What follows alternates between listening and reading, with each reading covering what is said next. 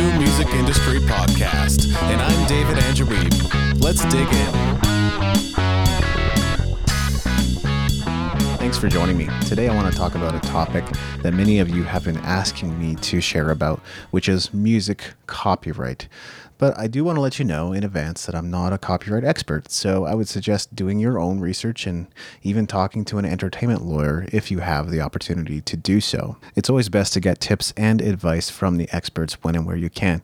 But I also know that many of you appreciate the brevity with which I create these episodes because it helps you understand difficult concepts very, very quickly. So here's my take on music copyright and what I understand about it right now. I may have more insights to offer in the future, but this is what I've got for you at the moment. First of all, some people may tell you about poor man's copyright. This is where you package up your material and send it to yourself in the mail so that it can be dated by the postal service. Now, this all sounds good in theory, and it seems like if you have a registered date on your envelope, it would confirm that you put together your material on a specific date. But the reality is that this probably won't hold up in court, so I can't really recommend poor man's copyright if there are any disputes. By and large, these cases are rare, and I think most musicians don't have completely original or unique music in the first place. We're all taking inspiration from somewhere, but what you are copyrighting when you do copyright your music is your exact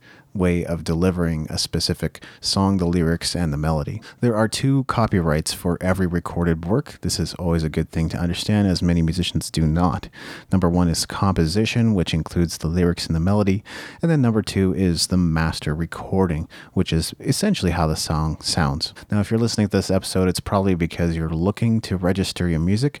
So the easiest way to do this is online. You can file with the U.S. Copyright Office which is at copyright.gov. And if you're in Canada like I am, then you would want to go to the Canadian Intellectual Property Office.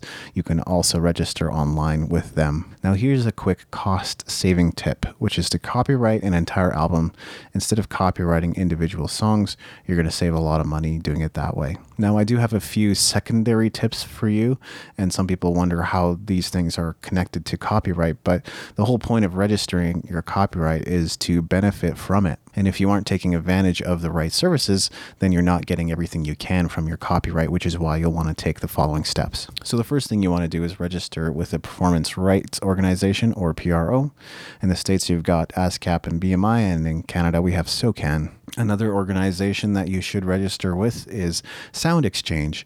This may be a little bit of a laborious process for my Canadian friends, but still worth doing, and you may even have some royalties waiting for you. And another aspect to this whole thing is publishing.